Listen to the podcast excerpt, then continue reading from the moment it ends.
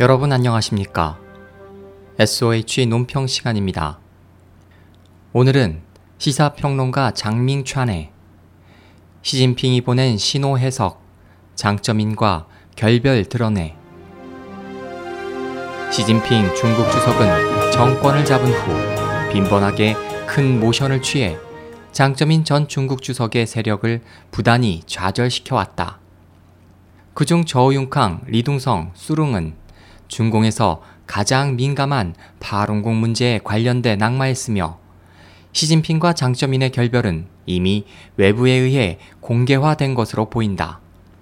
또한 중난하이 고위층 투쟁의 배후에는 파룬공 문제가 있다. 장점인이 중공 최고 지도자에 오른 후 실행한 최대 사건은 파룬공에 대한 탄압으로 파룬공 문제는 내던질 수 없는 최대 정치적 부담이자 중공 최대의 금기 화제다. 시 주석은 정권을 잡은 후 파룬궁 문제에서 장점인과는 다른 태도를 보였다. 리둥성 전 공안 부부장은 저윤캉의 측근으로 낙마하기 전 파룬궁 전문 탄압기구인 610 사무실의 주임을 겸직했다. 최근 낙마한 수룽 중국 정협 부주석은 장파인 장더장 전인대 상무위원장 측근이다. 수릉은 파룬궁에 대한 탄압으로 해외 파룬궁 단체에 의해 해외 법정에 고발됐다.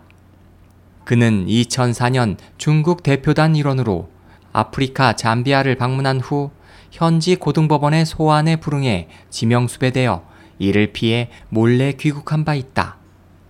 이처럼 파룬궁 탄압에 앞장섰던 장파 세력을 낙마시켜 시진핑 정권은 파룬궁 문제에 대해 나는 다른 견해를 가지고 있다는 분명한 신호를 보내 장점인과 결별했다.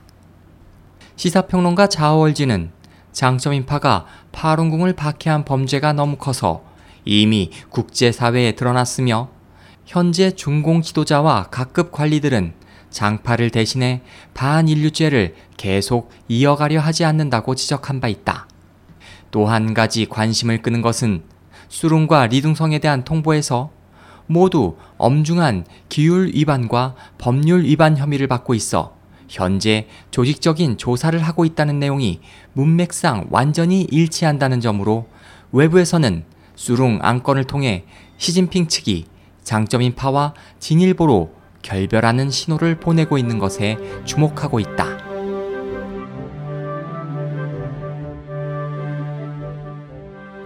SOH 희망지성 국제방송 홍승일이었습니다.